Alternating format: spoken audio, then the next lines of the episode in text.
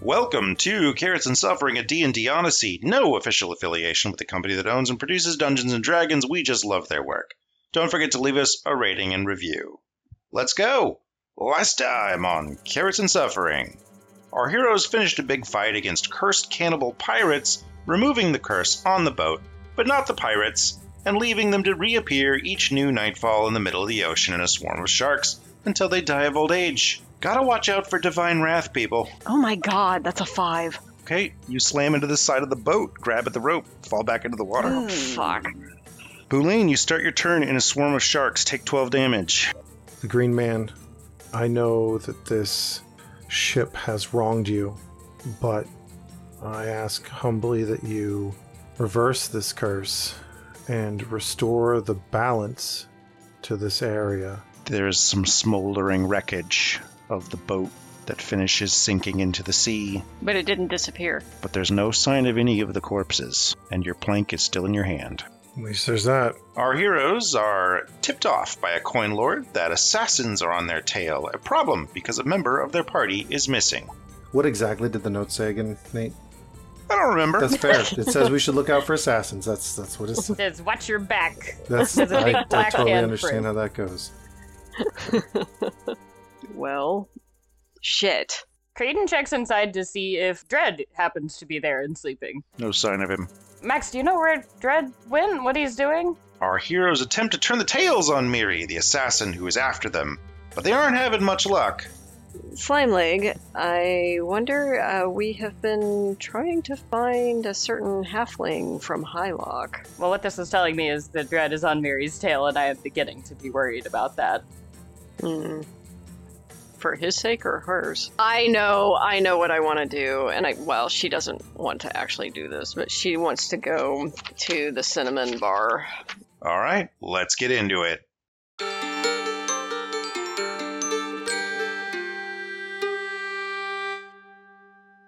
Hi, I'm Nate, and I will be your dungeon master. I'm Mandy, and I play Boulain, the Grave Domain Death Cleric, worried about assassins. I am Claire, and I play Creedon, the Warlock of Love. Hello, I'm Robert, and I play Xeris, the barbarian who's unworried about assassins. You walk into the Sleeping Cinnamon Pub, which has a Kenku bartender. Mm-hmm. There are groups of dock workers that usually work the night shift that are currently off shift and are corralling in here. There seem to be a lot of people playing cards. You can immediately spot someone you know in the back Hmm. corner, Mm-hmm. a half elf playing cards. She sighs and she goes to the back corner and sits down. Am I dealing you in? Uh, how about a one on one game, Taman? He stands up and says, Yeah, okay, come on. I'll be back. Don't let anybody sit in my seat. So you move over to a table and he gestures for you to sit first, pulls this little stool out for you. She sits. She perches Sadie right on the table. He seems to ignore the bird. Mm. and sits down and says, So, I, I've been thinking. You know how I pretty much lied to you through our whole relationship, and I feel like a shitbag about that? Do you? I do, actually. I really felt like it was my fault. But then I found out you lied to me through our whole relationship, too. And now I think maybe we're meant for each other. You know what I mean? Taman, what precisely did I lie to you about? Well, apparently your tattoo means something. There's a bunch of people trying to find you. I told you exactly what that tattoo means. And you brought somebody right to me. Yeah, okay. He lied to me. That was on that was on him. He was the liar. Taman, you knew I didn't show that tattoo to anybody. He didn't tell me about the tattoo. He was looking for someone with mismatched eyes, and he said he had your inheritance money. Taman, you are a grifter.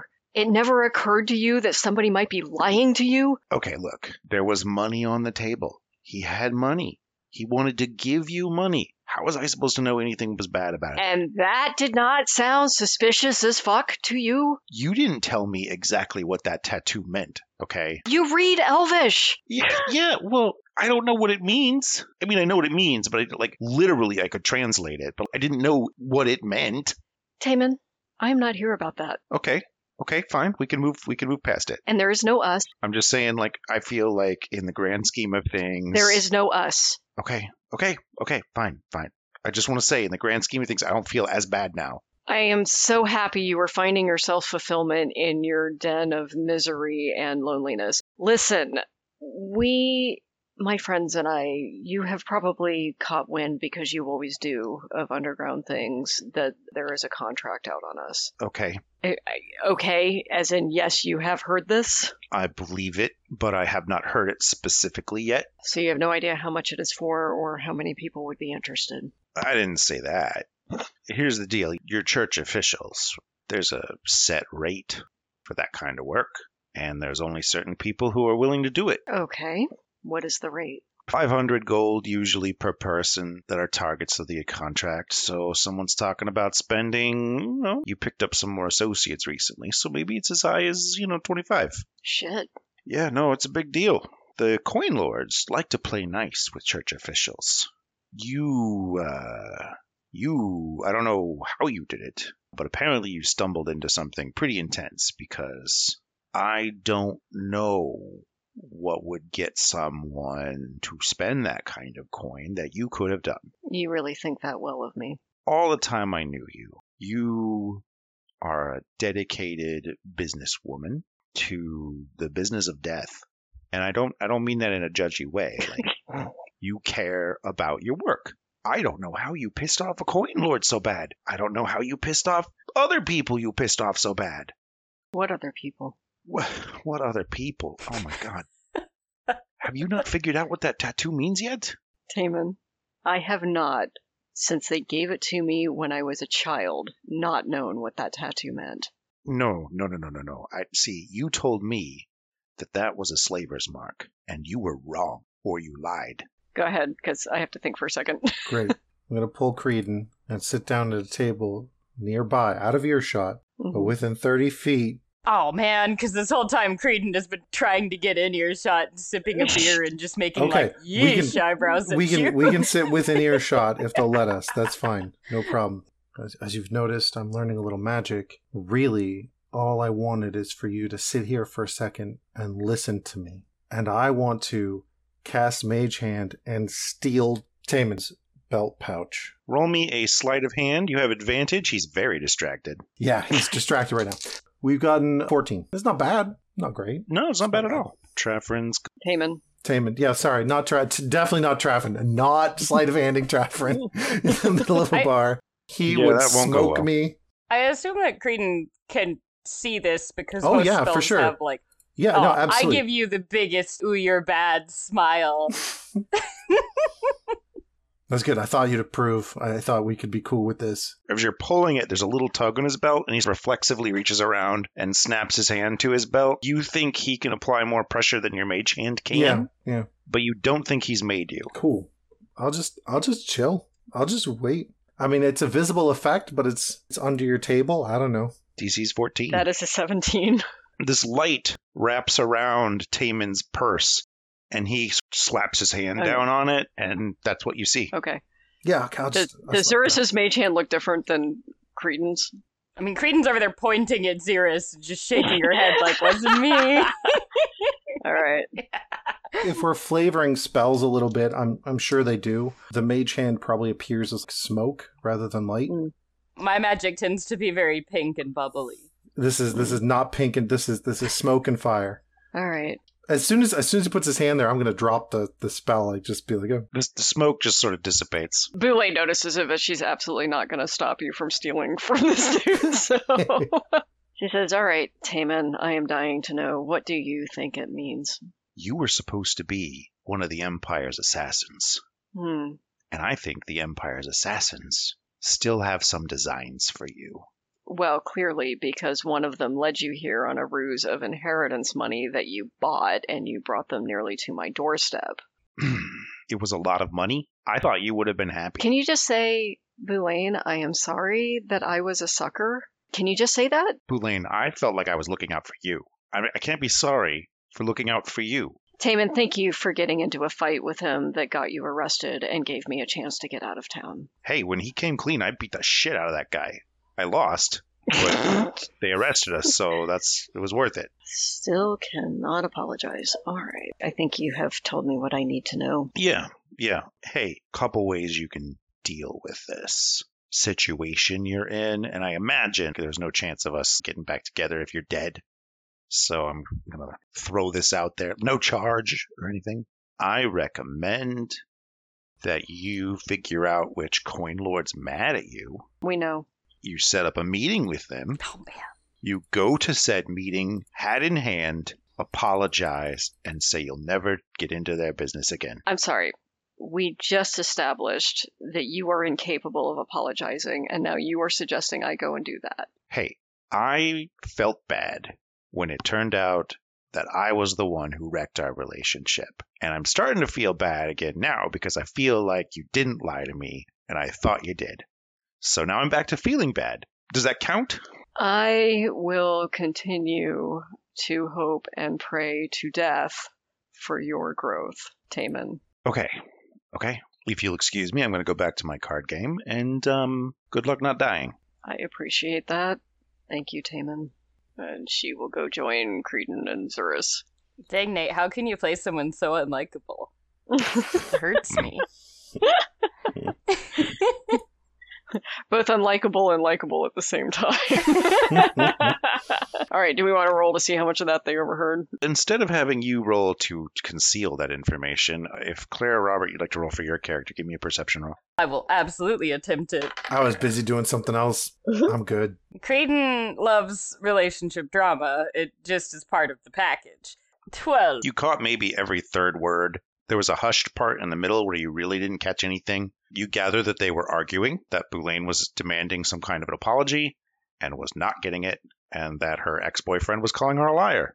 Yeah, that's good enough for me. All right, Boulain rejoins Creedon and Zerus and sits down and sighs.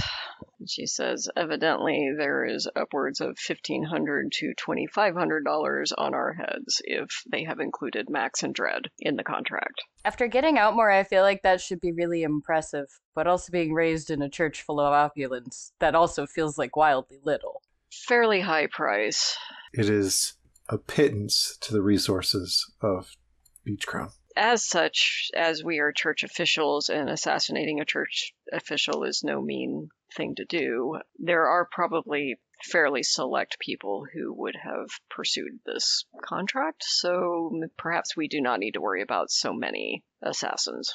It would be a windfall for Miri, for sure, if she is hard up. Well, we can't offer her that, but we can offer maybe a portion of a Black Dragon Horde. To Miri? Well, that's the job we got coming up. This is true, and I suppose she was interested in joining the sharp edge of the pub.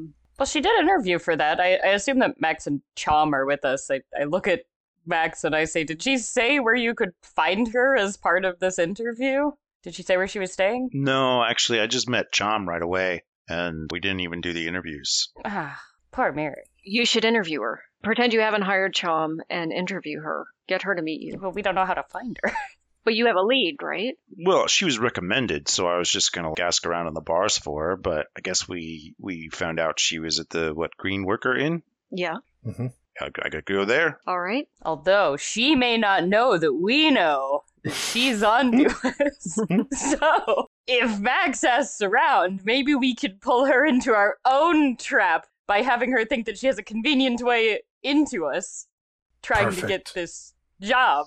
Extremely convoluted plan, which is the perfect type. You should know you might be part of this contract as well, so just be on your toes. Yeah, no, I, I assumed. I mean, Creighton thought that Chom was sent to just lead us out of town so that the group was in half. Hmm. Mm. Boulain looks at Chom and says, Well, Creighton also, again, suspiciously looks at Chop.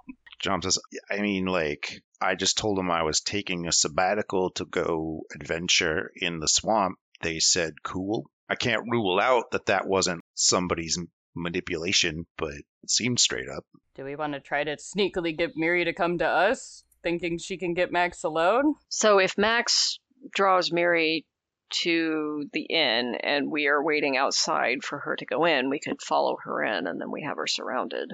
Okay. I mean, or we could just talk to her. This is so strange, Xeris, that you want to talk to people now. I, you're so different. You're all rubbing off on me, and this is the town of money, not brawn, so At times it is both, but I do laud your efforts to not seek violence first and ask questions later because that usually does not go well here. I too enjoy this chain. If we have nothing else to get up to today, then we could just wait for Max and Miri to meet and talk to her. I'm fine after yesterday with a, a more restful day. So I guess can we hire some people to put out some feelers or something that, that the sharp edge of the pub wants to meet with her? Max says, "Yeah, I'll put the word out. I'll go. Uh, actually, I probably shouldn't just go right now, but like Yeah. I'll hang out in the inn and put the word out." Great, thank you. Well, we could go to the Nautical Museum while we wait. Or you wanted to go research the dragon. Again, we should not split up. So if the Nautical Museum's what we're doing, let's uh, Well, no, I was saying we could all go research the dragon. sure we could see if there's any kind of local information. Okay, let's do that. Where do we want to go for research? Is the next question, right? The Turtle Bay Library. Does Turtle Bay have a library? Yes, a huge one. Oh, good. We're going to go to the library. Every section is donated by one of the coin lords and maintained by their coin. It's sort of a public outreach thing. They all try to outdo each other, right? They do, yes. I suppose that means we should go to Taffrin's section to get this information. You arrive at the section of Taffrin Beach Crown. It is filled with fairy lore and books from the other side of the world. And when I say other side of the world, I mean the Fey side of the world. It's fascinating. There are dozens and dozens and dozens of different languages and writing styles. Some of them make sense. Most of them are based in Sylvan. Creighton wants to try to find a book without the rest of the party knowing about it. She wants to find a book about pacts with Fae There are many. and possibly about how to get out of. she doesn't know what she wants to do yet, but she likes options. The Fae have a god that the church is allowed to acknowledge, and so there are there are texts on it through here. You're not allowed to worship them, but they exist, and so there are factual books about them. The god Eternal Knowledge, which is essentially the god of fairy pacts and bargains, and supposedly governs this laws of the universe that seem to come to bear on dealing with fairy pacts.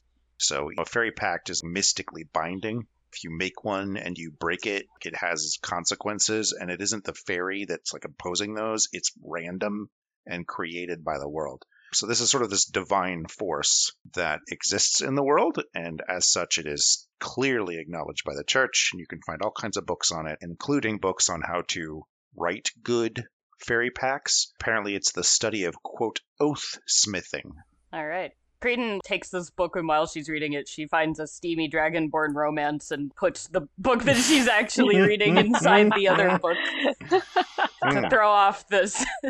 Excellent. Perfect. And you can quickly find a a good erotica to hide your It's true. about dragonborn. I can justify that I am doing research on our enemy. Mm-hmm. sort of. My focus is on either area dragons or area history. It's odd because what you know of the world is dragons are natural creatures created by the green man as pinnacle predators in ancient times. Mm.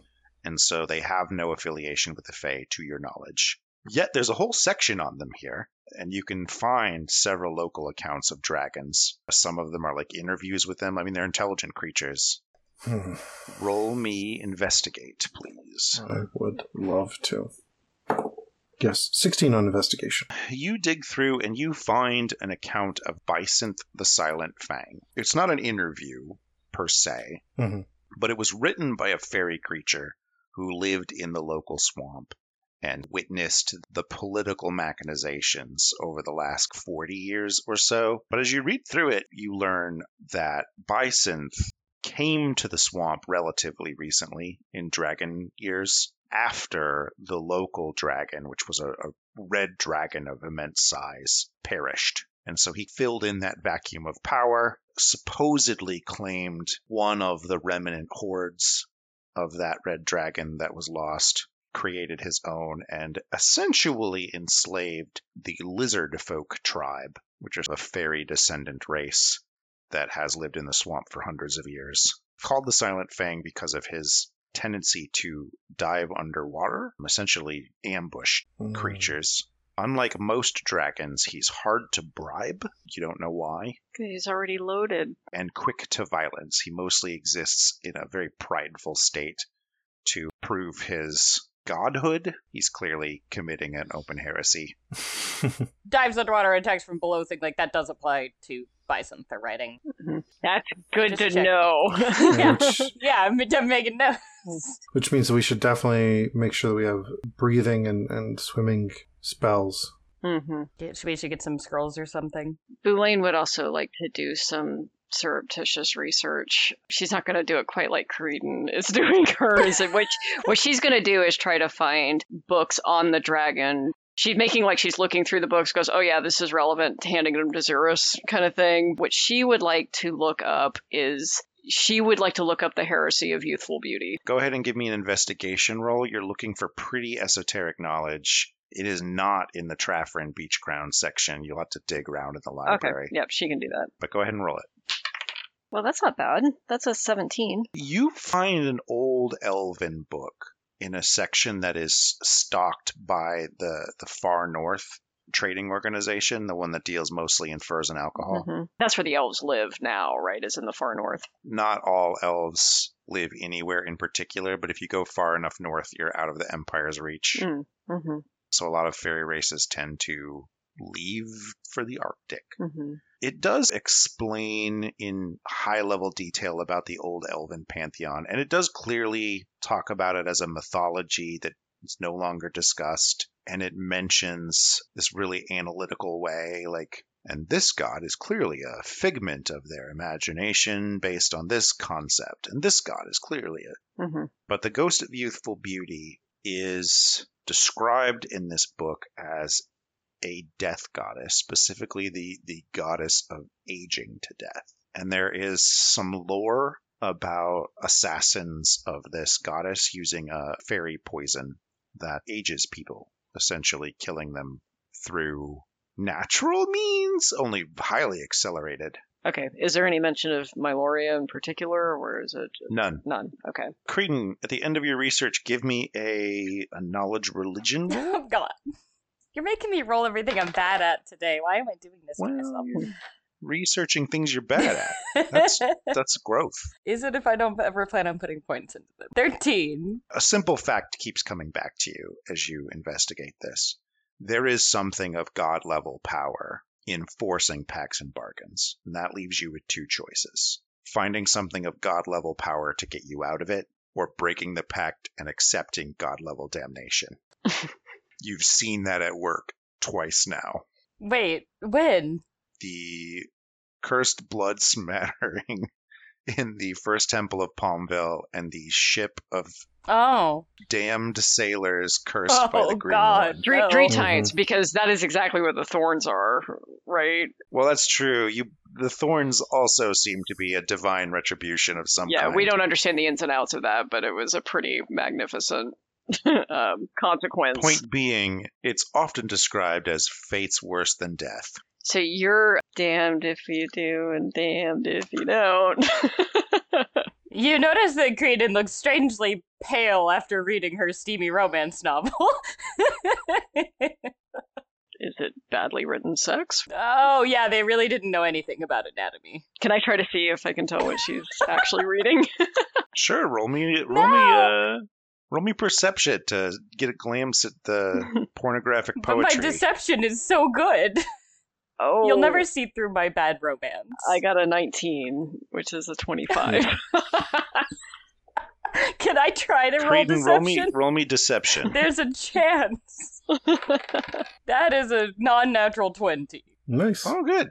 You get a, a look. This poem is eloquently describing the member of a minotaur. Mm, But you do notice that Cretan has a second book tucked in there that she might have also been reading mm. some sort of religious text on fairy gods. Creedon, you know we are not in a school and there is not a teacher who is going to punish you for reading a book inside of another book, right?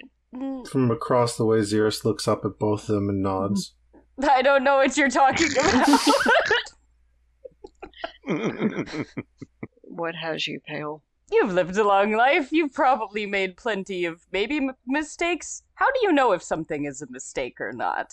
Well, Typically, it starts to bite you in the ass, Creedon. That that usually is the sign that you made a mistake. You ask it to apologize and it refuses. You, yeah, yeah. She says, or somebody betrays you twice and then will not see it and apologize, then you know that your whole relationship was a mistake. Not that I have personal and recent experience with this. My decisions have actually not been coming back to bite me, uh, but I have concerns that they may at some point. So you have a premonition that you have made mistakes. Yes, and and I might be in some minor way entangled with a fae. Creedon, there is no such thing as a minor entanglement with the Fae. No, no, I mean it. It is. It's fine, and and it's it's uh it's symbiotic. I doubt it. Well, anyway, it seems like there's not much I can do about it now. Does this have to do with why you were sent away from Astragar? Uh, yes. I see. But also, I think Sirius might kill me if he knew, but also may- maybe not, because I think that he's also maybe in a similar situation, although I don't know with what kind. I, I don't know what's going on with him. He's he's changed a lot. Yes, I, I agree. I think there is something happening with Xeros. You should probably still keep this on the down low. I mean, of of course, like I, I the, the church is my everything, and I know that uh, what I do, some of the decisions that I made. Well, I suppose that they already did bite me in the ass previously. But look, is there is there a way to properly swear you to secrecy? This is nobody can know about this. Hmm. I would ruin my family's reputation, not to mention my own. Not that I have much of one. Honestly, Creedon, if you are entangled with the Fae and worried about it coming back to bite you, you and your family's reputation should be the least of your concerns. I mean, look, thing, things are going well. It's just I have some uh, I have some challenges to overcome. I've got it all under control, Mom, I swear. I just don't know what those challenges are or when exactly they'll show up. I just know that they are people that I'll have to fight, and I don't know how to find them really. You have a Fae pitting you against other people? Of course, isn't that kind of what they do? Well, it depends on what they do. I, I suppose. I don't know. I don't know that that very much about the Fae. It's not like they encourage reading about it in the Church of Divine Mercy. Yeah, this is true. I do not believe that knowledge is power at all times. Creedon, your secret is safe with me. Okay, good. Anyway, wow, look at this really bad description of how a spine can bend on on on. Yes, I am reasonably sure that position is actually physically impossible without killing one of the participants. Why did they illustrate this book? Well, Xeris, did you find anything? Stuff that mostly I knew already. Bysynth is a black dragon who uses water to their advantage. It doesn't seem that they're as social as you might expect. So Does one expect dragons to be social? Oh, yes.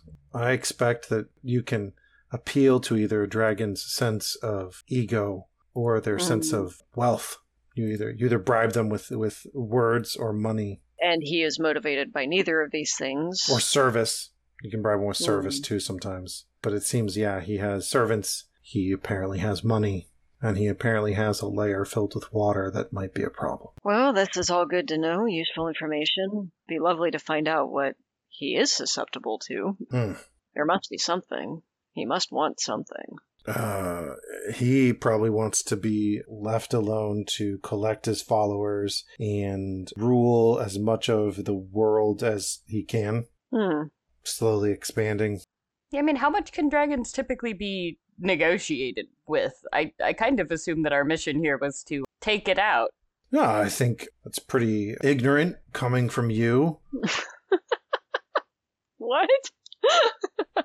to think that a creature can't be talked to and just just has to be killed. They uh, dragons experience love sometimes too. I mean, that's a good point. That's why I was doing this very important research. Exactly. It might not might not take the form that you expect, but no, they're they're very intelligent creatures with their own motivations and machinations. Usually they're just, as you might expect, high on themselves. Well, and we already know the Allfather is a little bit lonely and also enjoys the water. They do have something in common. I am- Maybe that is our angle. We just need to hook this dragon up with the Allfather and let them be happy in the swamp together. Womp meet cute. Huh? I see nothing that goes wrong with that. This is perfect. He just told me I, I was being insensitive, so I'm just trying to come up with. Too bad we don't still have that love potion. We're in Turtle Bay. I have a feeling we could find some more. I mean, if we could get them to fall in love with each other so they're not fighting anymore, that would be, I guess, progress. They could make many lizard children together. and then those can take over everything. That's a problem for tomorrow. I won't be alive by that point, so Not at the rate you're going. you you might be bullied. I might I might have to deal with this one. All right, shall we go see if we can corner Miri?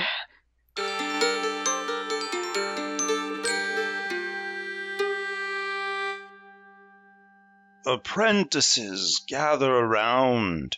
Now, our prophet, Astragarian Contessa, founder of the empire, uniter of the tribes of men, and first translator of the modern church, traveled the holy divine realm and returned to clear up many issues with the truth.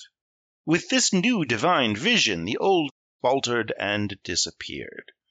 Most realized they were simply worshipping the true gods by other names, in other forms, and others had been worshipping perhaps powerful fey magic, mistaking it for godlike power.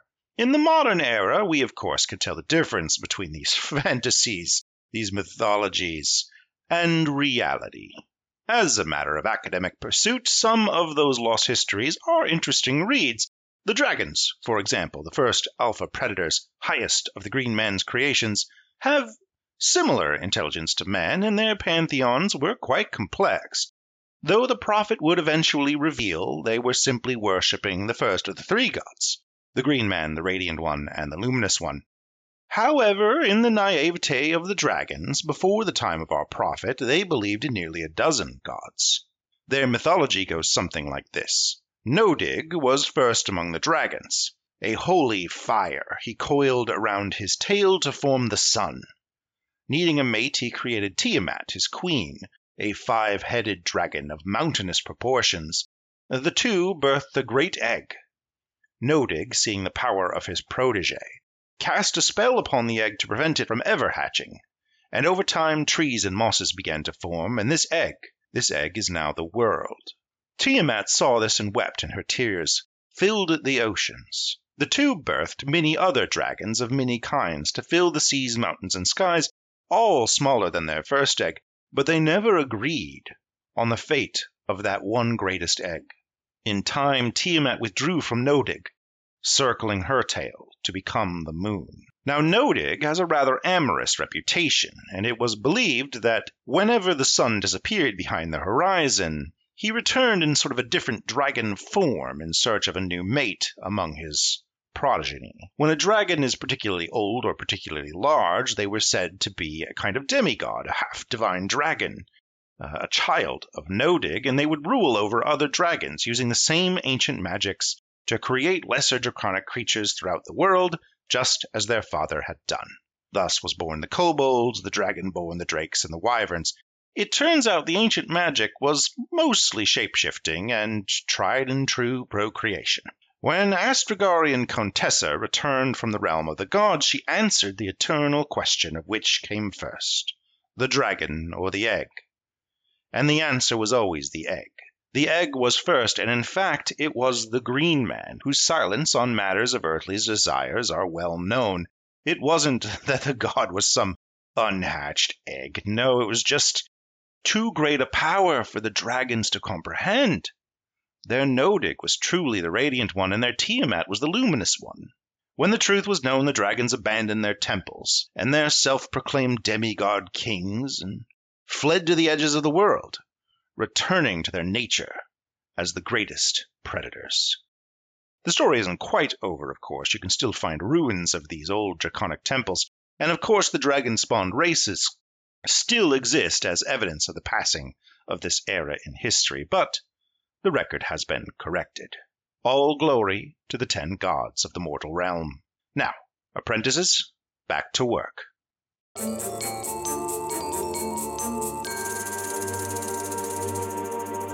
get to the Green Work Inn. It fills up pretty quickly to the brim. There are lots of people drinking, brings in all kinds of society's dregs.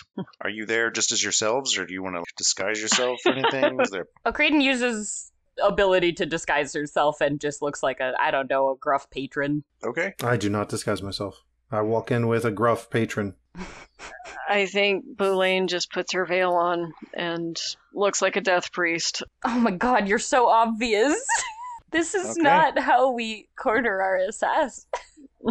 Max will show up and he'll just sit down and tell everybody, "Hey, hey, have you seen Miri? I need, I got a job for her." And over and over, people are like, "Yeah, she was here yesterday. Uh, she should probably be in later. I don't know. I heard she got a job. Maybe." All right. The evening proceeds. Everyone, roll me an insight roll. I am so hoping that Dread figures out what's Nope. in those boxes because I'm worried about Uh, this. I got a 19. I've gotten a five. 19. A 19 insight tells you that the bar is a little on edge with you around. Hmm. church officials are not normally in here. But when they're realize that someone's trying to hire someone, they seem to let it ride a little bit. But with a 19, Slime Leg is actively giving one particular patron a bunch of extra drinks. What does this patron look like? Rough, nobody, unshaven, seems to have come into a couple of coins trying to drink his sorrows away. Creighton will saunter up. She looks like the same kind of person. turns his attention to you and says, "Oh my God, you this this is the best bar, the best bar." Oh, absolutely. The the ale is just uh it's it, it really goes down smooth when things are, are rough, you know? And I think the bartender, like he and I, we're like we're like this. Oh yeah. Hold on a second, I can make my fingers go together. Hold on a second. And he keeps trying to thread his hands, and it's not quite working. Creighton will like grab a wrist and just help the fingers. Aw. thread. Yeah, he's toasted, extra toasty. So you're uh, tight with with old slime leg here? Yeah, yeah. I think he, I think he's sweet on me. Mm, you know, you know, I could, I, I could see that. Did you, did you do any work for for him or anything, or just what, what's bringing all these drinks? No, no, I just I, I think I tipped well last week, and so he's like he's got my back. Mm. What what were you working on last week? double pours every drink. If you had the coin to tip so well, I, I'm I'm looking for work too. I'm pretty hard up myself. To be honest, I don't remember the time at the bar very good, but I was in here with friends that time. That- We just unloaded a ship and we did it so fast that they gave us some extra coins. So we came and spent them here immediately. But this week, I just I got some coins from a job of my own, so I'm just here alone, you know. Mm. I, I actually prefer working alone. What kind of work have you been doing? I'm, I'm a little bit new to Turtle Bay. You know how it is. I've bounced around. Oh yeah, no. So all you gotta do is stand around the docks periodically, like pick something heavy up, and then somebody will eventually ask you to come carry things. Mm. Uh, Who who had you carrying stuff this week? Oh, I don't even know. I don't ask questions, man. I just pick the boxes up and I take the boxes where I'm told, and they give me the coins, and I come here and I get my drinks, you know? Slime Leg walks up with an extra drink and slides it to the man, and he, he leans in a little. He's, he's a real short guy, but you're sitting down. Leans in a little to you, Creighton, and says, This one's not good. Hit on someone else. and he walks away. I am out of ideas here. I, I, I pulled at that thread. I think it might uh I think it might have run out. completely uninteresting. Uh, what is your passive perception, by the way? I believe ten. Uh yeah, it's Great. ten. I I'm so perceptive. He says, "You wanna you wanna stay and get drunk with me?" Ah! I glance over at my colleague and shrug. You see the veil do a very slight shake. Uh, you know, I need to get up early in the morning to, uh, I guess, to go stand on the docks and look for some work. I, uh, I can't afford to do it tonight. I'm sorry, but uh, hey, maybe I'll see you around. My name is Thad Thompson. Cool. It's good to meet you, Thad. What, what is your name? Oh shit, I forgot my name. uh, As Nate scrambles for the namer. you just call me Little Wade. little Wade. It's, it's been a pleasure, little Wade. Uh, have a good night. Drink some water. Nah. Thad pat, pats him on the back, gets up, and I guess walks out of the bar briefly and will undisguise and then come back and pretend to be somebody else. Since Okay. we are apparently not really hiding who we are. So it gets late. Some people hand coinage over to the bartender and go up to different rooms. A lot of people drink too much and then stumble out. How long are you going to wait here for Miri? I don't think this is gonna happen. Yeah, looks like she may have moved on to another inn for the night. Well, dead end, I suppose. We could walk slowly home and see if something turns up. I guess that's the next play. I do want to go back. I'm starting to get worried about not seeing Dread for so long. Maybe he's been back to the house. Yeah, that is a good point. Max, we're going home. Come here, boy. Max says, Okay, cool. You all head out, leaving the bar starting to be pretty empty, honestly. hmm Door closes. Roll me a perception check. Mm. Oh, that's not great. 11. That's a two, baby. I managed to get an 18 plus 21. A snapping noise, like wood on wood. All of a sudden, you're right outside the door of the Green Inn, and it was muffled and quick. It sounded like maybe it was coming from the inn. I mean, I'll test the door to see if it's locked. No, it's it's unlocked. Okay, yeah, let's let's just turn around and look what happened in the inn. Why didn't I do an insight check on Lil Wade? Roll me investigation. Okay, scored a 12. Yeah, there's almost nobody left in here. There's one or two guys drinking in the corner. You see Slime Leg looking bored and getting a little sleepy next to the bar. Nothing's happening. Nothing happening in here. I guess we should just go. I guess we should just saunter away like we don't suspect anything.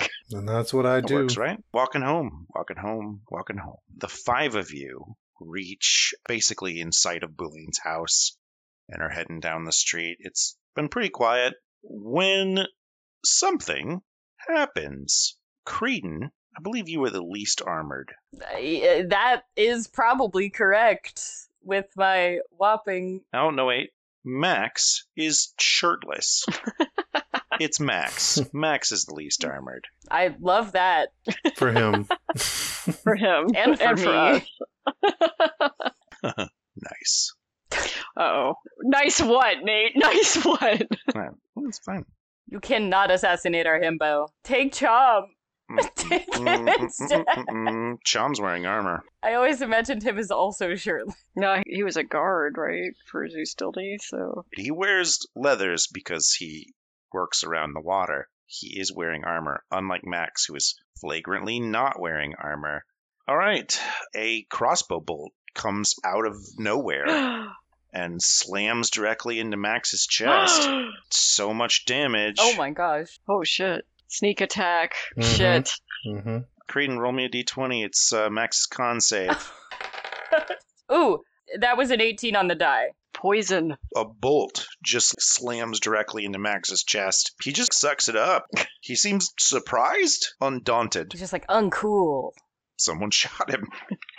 and you look up, and down the alley where the construction was, there's three massive crates high, a wall of crates that's been built to block off the alley. And on the top of the crates, you see a small figure in a dark robe, and they turn, throwing over a clothesline like a rag, and leap off, sliding off back into the alley. Mary, can we just talk? I gotta admit, that was pretty cool.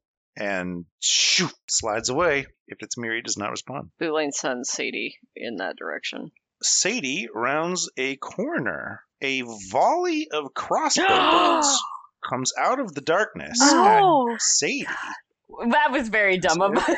someone was expecting a raven. Oh, no. Oh, no. Sadie, I'm so sorry. I don't think Sadie has the hit points to deal with this. Oh I- I my would Guess God. not. Okay, so this is the first time Sadie dies. Wait, the Uh, this is first- so- the first First time. time well, it's technically the second time Sadie's died, Yeah. but it's the first time Sadie's died as as a a raven. This is raven. The first time Sadie's Does that died. mean we get another chance? I put in another quarter. I am filled with cautious hope. A, a crossbow bolt pierces through Sadie, and she just tumbles through the air, and her meaty form shifts into darkness and just fades away. okay, but I didn't see that, right? Oh. Yeah, you did. Okay, can I still feel her? No. Shit.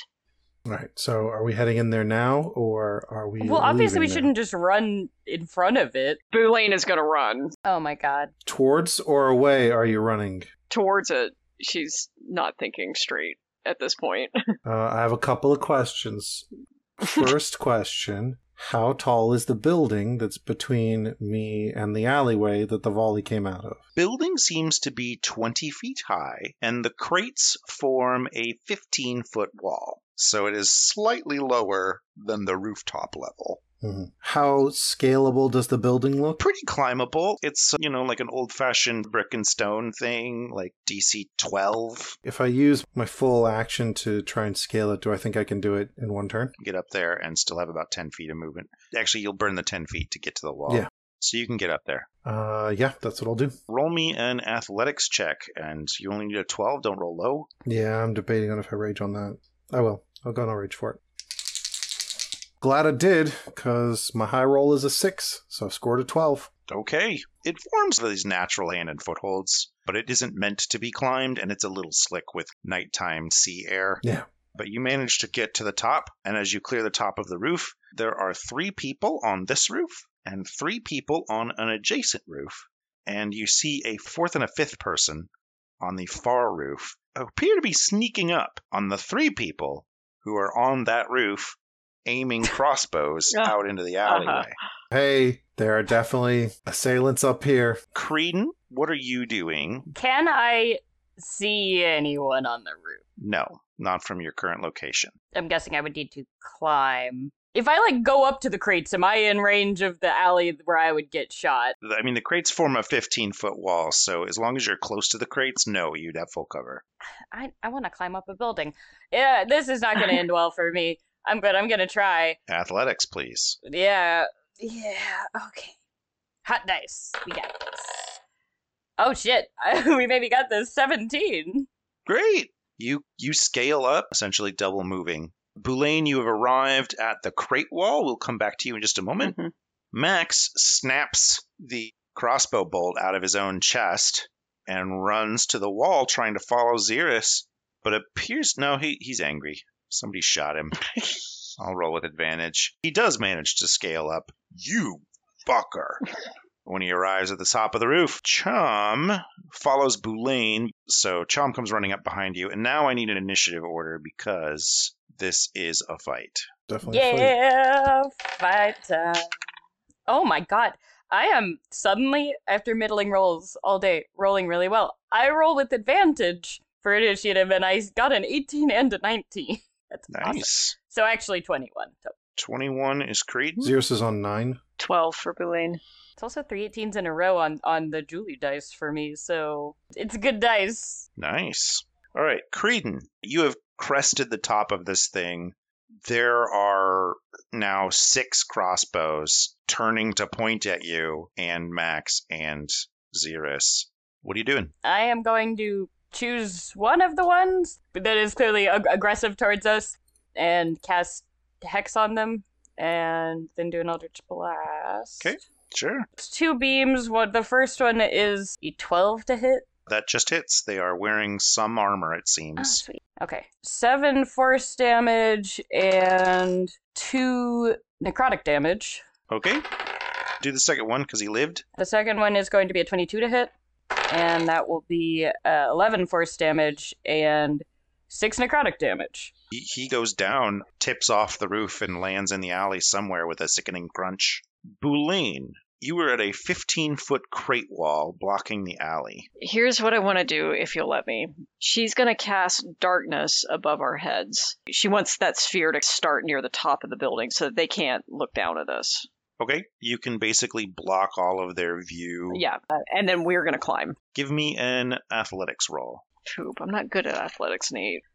Can I do acrobatics? Oh, th- wait, that's that's okay. That's a 14. So the crates are actually a little harder to climb than the building, but you don't have to go as far. Mm-hmm. So you manage to get to the top of the crates. Okay. It's dark, which brings us to unnamed entity. You hear a cracking noise in the alley, wood being pried apart. Xerus, your turn. No one attacked me, so I will rage again, and then I will uh, rush up to some of these assailants up here and get to going. I'll just go ahead and swing at one of them with my with noting angrily. Miri, we can just talk about this, and then uh, the first one scores a twenty-three. Hits. Boulain is beyond talking. They killed Sadie, dude. I know. I was kind of thinking the same thing. Like, I think we might be past. They might have fucked with Fucking, Dread, we're too. not talking.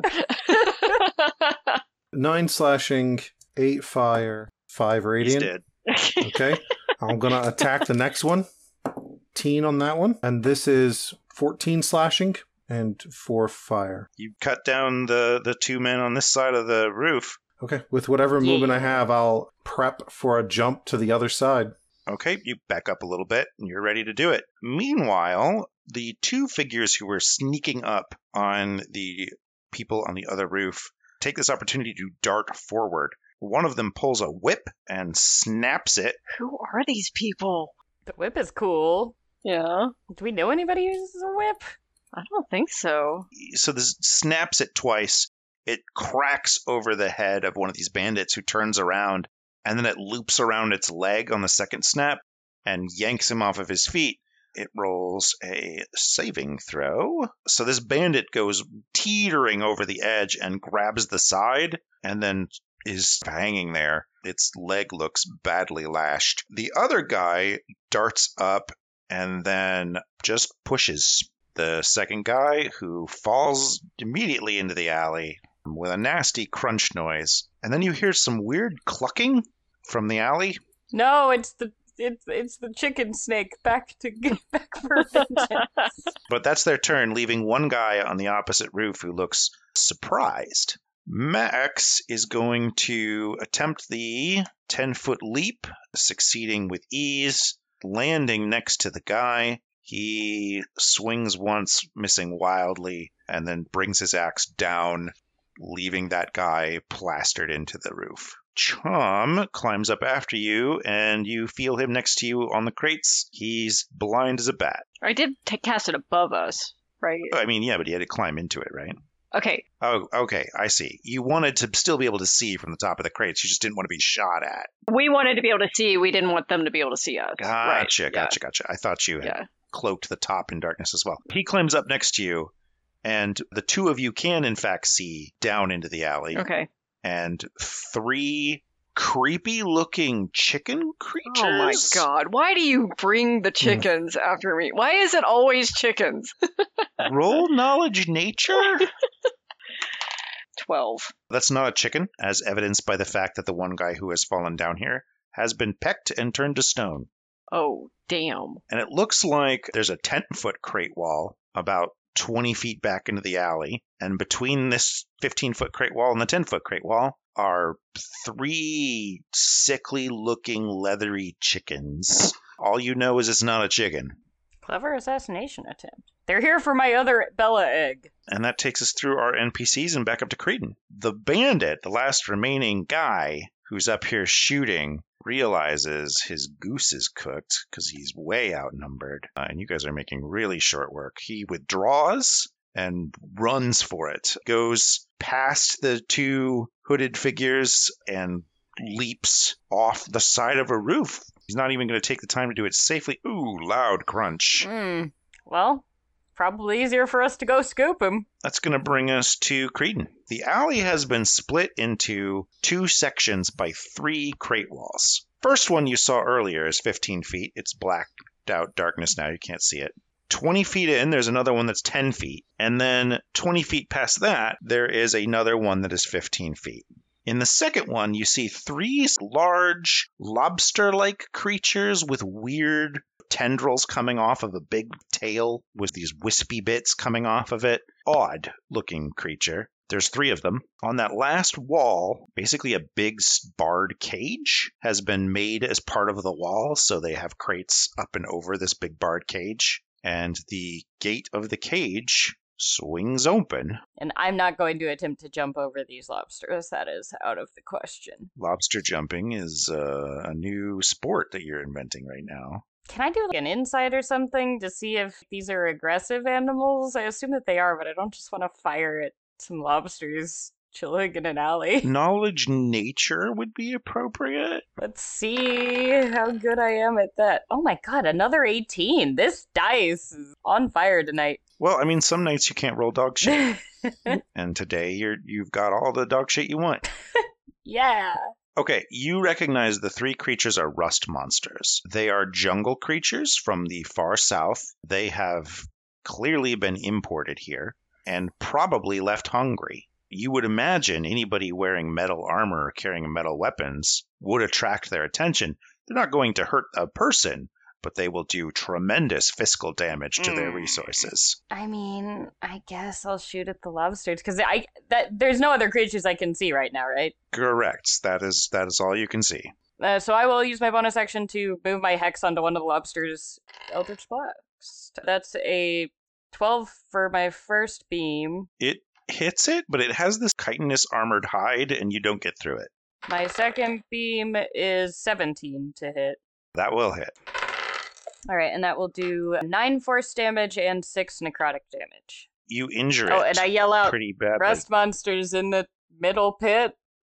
Boulain, you can't see the rust monsters, but you do hear the call. Okay, but I can see these chickens. You can see three chickens and a clothesline that seems to allow you to, if you were to put a rag over it, slide over the 10 foot box and into the hole of rust monsters. That sounds like a terrible idea, so I'm not going to do that. It depends on what you're wearing. Okay, I'm going to cast Toll the Dead at the nearest chicken, and as a bonus action, I'll cast Spiritual Weapon on the next nearest chicken. so the first chicken gets a 12, which is a failure, I believe. Yes, it is. So that So that'll be a D8 because it's not been Yes, injured actually yet. 2d8. Oh, that's right. That's 10 necrotic damage. And then for the Okay. spiritual weapon, that's a 10. 10 will not hit. Okay, but it's in the air now. there is a loud noise as a creature roars, and from out of the third wall Good God. comes some sort of lizard thing, almost draconic in nature. Almost. Xeris, your dragon slaying glaive rattles. Hmm. A dragon creature is here now, which brings us to Xeris. How far away is the maybe dragon? 20 feet down and 20 feet back. Yeah, I don't care about the down. I will go ahead and make my way quickly to the dragon thing. It i- it does have a, a wall between it and the rust monsters. No, it is in the pit with the rust monsters. This is fucking elaborate, dude. Like, this contract went out on us earlier today. It was technically yesterday.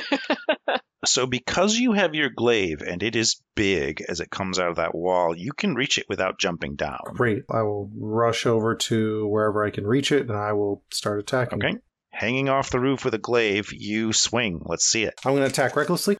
So I will use my bonus action to curse it. Okay. And I'll swing recklessly. We've gotten a 17. That'll hit. I've been wondering about this glaive. The glaive you gave me says 2d6 fire damage and 3d6 additional damage to dragons. Yep. Okay. The first attack does 15 slashing, 10 fire, and 1 radiant. I'm going to I'm gonna attack it again. I've gotten another 17. That hits. 14 slashing and 7 fire. One of the guys from across the alleyway pulls out from like a backpack his, his giant fishing net and just like shakes it out and then throws it down in the alley. It covers the three chickens. Oh, that's nice. Were they able to see into it?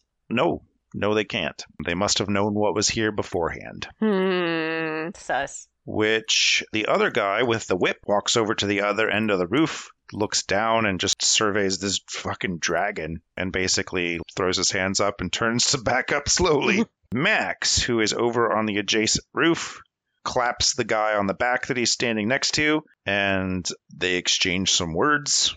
Chom, now that the net is over the chickens, basically just jumps down and starts stabbing them through the net. The previously damaged chicken, oh god, he rolls so bad, is still alive, it would seem, which happens when you roll all ones. Oh, no. That brings us back to Cretan Okay, and also Max was friendly with one of the people on the other wall, yes.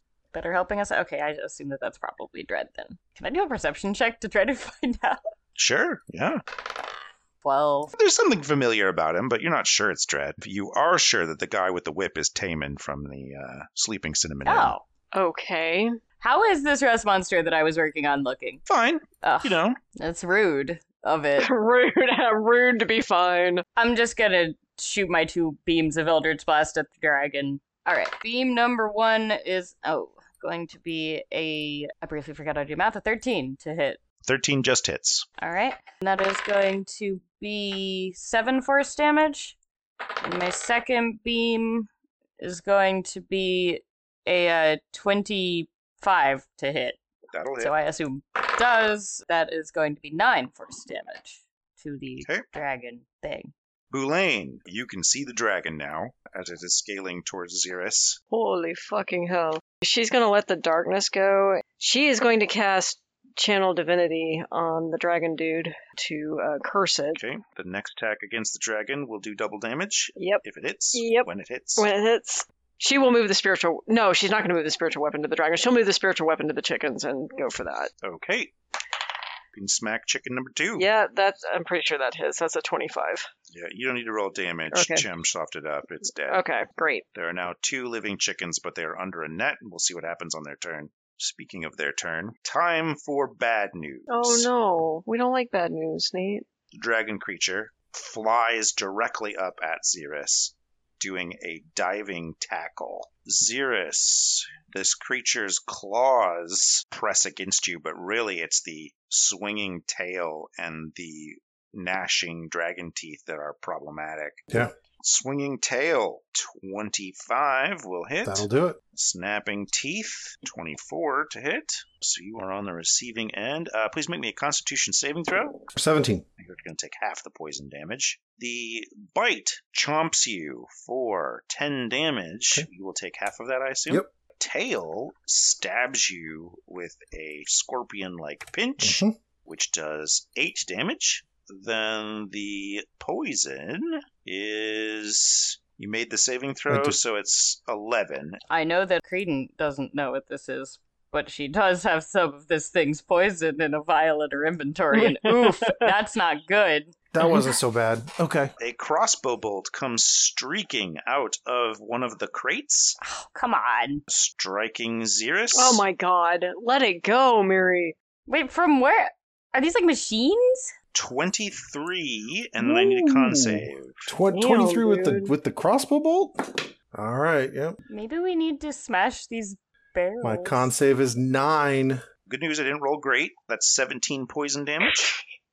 Okay. Didn't roll great. No, I rolled bad. how, We need to get out of this alley. how how bad is Zerus looking? He's looking at about 20%. Okay. The two cockatrices are going to try to get out of the net that they're in. The two angry chickens claw their way out from under the net, but that's their whole turn. Xeris. All right, my turn. I'm going to go ahead and, and turn on my Gift of the Chromatic Dragon. Yeah, I got a 19 to hit on that one. Nice. So I'm just going to give a number and it's going to be doubled. Is that right? you're going to add it all up and then double it. Okay. Really should have brought all my dice. Give it the business. 26. Doubled to 52. Jesus. Oh, nope. And then and then you're a dragon. Yep. Oh, those are low. Eight more. So 16 more total. Solid. Second attack. Okay. Ah, we got it. 19 for crit. Yes. That's wonderful. Double dice, but not double Yes. modifier. That's right. 39. Jesus Uh, Christ. 48. Gross. Your glaive rips flames to this thing and it falls back into the alley. It's big enough that it just lands and crushes the crab creatures. I heal three hit points because okay. you were my cursed target. That's one way to take care of the cursed crab creatures. So it, is the dragon thing still alive? no, Okay. no, it is not. Yeah, if it, if it was still alive, I wouldn't get my, my three hit points from my hex points Ah, curse. gotcha. Gotcha. No, it is it is not alive. That was so much damage. So Max and the other guy look down over the edge and the other guy throws a vial of something. It hits the ground and begins to plume smoke, blocking the visibility into the second alley pit and presumably blocking the visibility for whatever is shooting out of it. Max leaps down into the smoke. You hear a squishy noise as he lands on a giant dragon corpse and proceeds to start ripping apart the wooden wall with an axe. Meanwhile, the guy you have now identified as Taman does an all in a day's work and brushes his hands and goes to safely climb down the other side of the building, leaving us with Creedon. Creedon, everything appears to be dead that you can see right now. You can hear someone fighting below the darkness, stabbing ferociously at something. Yeah, man, I was gonna try to thunderstep in there to maybe break some of the boxes, but I can't see it anymore. Uh, I guess I could go on the other side. I meant to dispel the darkness. I didn't say that, did I? Damn. Yeah, you.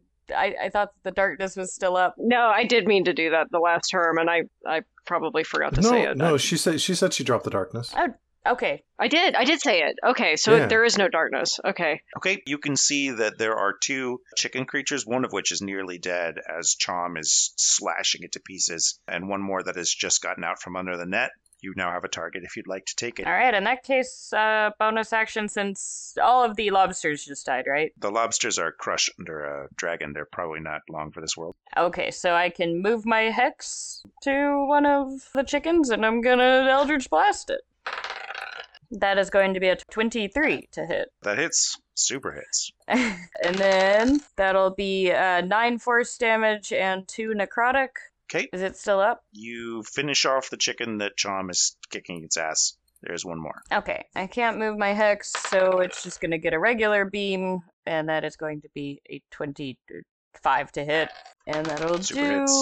six force damage. Okay, you blast him good. Um, and can Creedon also try to go? How do we go down from the roof? What are my options? So it's a 20 foot fall or a 15 feet of climbing is the best you could do. So you could try a climb check. You'd still have to fall 10 feet, which is 1d6 damage, or you can jump off, which is 2d6 damage. You know, that's I don't I don't think that that's smart. I don't I think I might rather get hit by a crossbow. Uh, Can I crouch or something so that I'm harder to hit, yes, or go behind the yes, the, you can. the peak or something, like get some cover or you something? take cover. Okay. Anything shooting at you from a spot that has cover would be disadvantaged. I do that, and that's it. Okay, Boulain, you can see one chicken. Okay, she'll cast Toll the Dead at it. Okay, it's going to roll a saving throw of the wisdom variety. It's going to fail miserably. Kindly roll your 2d12. Okay, and she'll. i- Is that the only thing she can see? Yeah. Okay, she'll move her spiritual weapon to it too. That is 14 necrotic damage, and then Oops. she doesn't hit with the spiritual weapon. That was a one. Okay. It's still alive a little bit when it tries to attack Chom. It cannot connect with Chom, thankfully, therefore not turning Chom to stone. Bringing us to a dice is rolled. That's not reassuring. I don't like these Xerus, things. All right, so we have very little in the way of combatants. And you can't see into the fog of the one that's left. Creedon is Creedon's climbing down somewhere. No, Creedon took cover. I'm just making sure I don't get hit by a crossbow bolt while we take out the rest of these boxes and the last chicken. Where did the crossbow bolt come from? it seemed to come from the crates themselves. Which which line? the last line, the third wall that had a cage as part of Right. it that opened up, Okay, and the rust monsters are being crushed under the dragon. great. I will just full on cannonball into the crates. Yes. Okay. They shatter because Max has been also doing a number on them. Wood splatters everywhere. Oddly enough, a lot of glass, as if the cage was made of glass, shatters and, and flies in all directions. And then, yeah, whoever was firing from inside these crates doesn't appear to be in them currently. Ugh. That must have been a mystery roll, little bitch. Little All right. bitch slipped out. Does that count as an attack out of curiosity? We'll have that be your move action. You, you fell on the boxes, doing 2d6 damage to them. And Okay. Looking up the alleyway, there's nothing there. There's roll one- me perception Sure. if you'd like to. Uh, I would love to, but my perception roll was an eight. I'm Yep, a little okay that's not that's not good I'm a enough little preoccupied, you know. you don't know if they went left or right All right, hold on. Low is left. We're going. I'm just gonna. I'm gonna full on sprint left okay down the alleyway. chom finishes off the last chicken max assumes you know something he doesn't but he will roll and yeah he follows you and Creighton, Creighton also wants to try to make a perception check. go to the edge of the roof That is a 17. Okie dokie. There is movement on the street in both directions. It's hard to tell which one is potentially your target, but you do notice that some of the movement from the opposite direction that Max and Cirrus are running is a little short. Am I within 90 feet? You are 70 feet away from it. Yes, you are within 90. I want to thunderstep next to the short thing. I am waking everybody up in this town. awesome. Okay, you arrive next to it. Is that Easy I peasy. really hope that this is not someone a random bystander. It's not a random child I mean, running through the street It is possible, but the heat of the moment. at 4 in the morning. Okay, so uh, they must make a Constitution saving throw, and I will roll my 3d10. That is 15 thunder damage, or half as much on a failed save, and everybody within 300 feet can hear a big ol' thunder crap. Crap. Clap. I get a 20 on the con saving throw, so it's half damage. How much is half? That would be rounded down 7, rounded up 8. Okay. Yeah, anything else with your turn? Let's see, does it knock them back or anything? No. I mean, can I see who I just teleported to? You have landed next to a halfling that you have never seen before in your life, Is it a woman? but it's a woman. Do they look armed? Yes, they have lots of daggers and a crossbow in their Okay, I hand. feel pretty good about this. I feel I feel pretty okay about this. I I'm gonna shout, got her. I think Okay, this way. Don't ever grapple. that's your turn. yeah, that's. I think that's about all I could do. Okay, Boulain, you are. On a crate You wall. could take the clothesline. Uh, everything's dead, right? Yeah, you don't see anything to kill. Oh, here. Taking the clothesline would get me towards where Creedon was shouting. Yes. Okay, that's what she does. Okay, you slide down the clothesline. You land in the street. You look to your right. You see Xeris and Max, probably realizing they are going in the wrong direction and turning around. And on the other direction, you see Creedon and a three and a half foot tall person squaring off. Can I reach them on this turn, or have I already moved? They are 70 feet away. So I can't reach them. You have used five feet of your movement. So if I dash, I can get 60 feet closer. Yep. But I can't get to her quite. Oh shoot! Could I have used my bonus action to move my hex onto her? Sure, yeah. Cool. So you've, you've damaged her, Creedon? A little bit, yeah. All right. She's going to do Toll the Dead and Spiritual Weapon on her. Oh, wait. Hold on. I'm sorry. I can't move the Spiritual Weapon quite that far. So you'll toll the dead. I will do Toll the Dead on her this turn. 15 on her saving throw. That just makes it. This Okay, She bitch. will not take that This damage. bitch. next term, I'm We're grabbing gonna get her. We're Uh, next cornering term, her. I am gonna grab her and I'm gonna do bad things to her. It's her turn. She twirls a knife. Oh no! It's this weirdly expert maneuver. Creedon, I need you to give me. You can roll deception or perception to not fall for this feint I am 100% going with deception. or insight. you know. Uh, no, deception all the way. That is a 21. okay. You don't fall for the feint, therefore, you will not receive sneak attack should she hit with this weapon, No slippery lady. which promptly does only a 10 to hit your AC. That does not. and they will backpedal away from you another 25 feet. You could have an attack of opportunity if you have a melee weapon handy. Um, I do have a dagger. Yes. If it's in your hand, you can swing with it. Well, I suppose I probably have my. Well, no, because my arcane focus would be in one hand. I would fight with the dagger in the other. Sure. So yeah, Let's swing with a knife. that is a twenty non-nat to hit, Okay, that hits. and my whopping one d4 piercing damage. I didn't even have a d4 ready. That is three damage. Okay, you clip her as she rolls along. Her fancy dagger wasn't silvery, was it? No. And this seems to. We are at 10 o'clock, so I'm going to call it. ah, wait, but we're right there. But we're going to start with a chase scene, I believe, next game. I am out of spells, so I can't try to suggestion her into not running. That sounds good.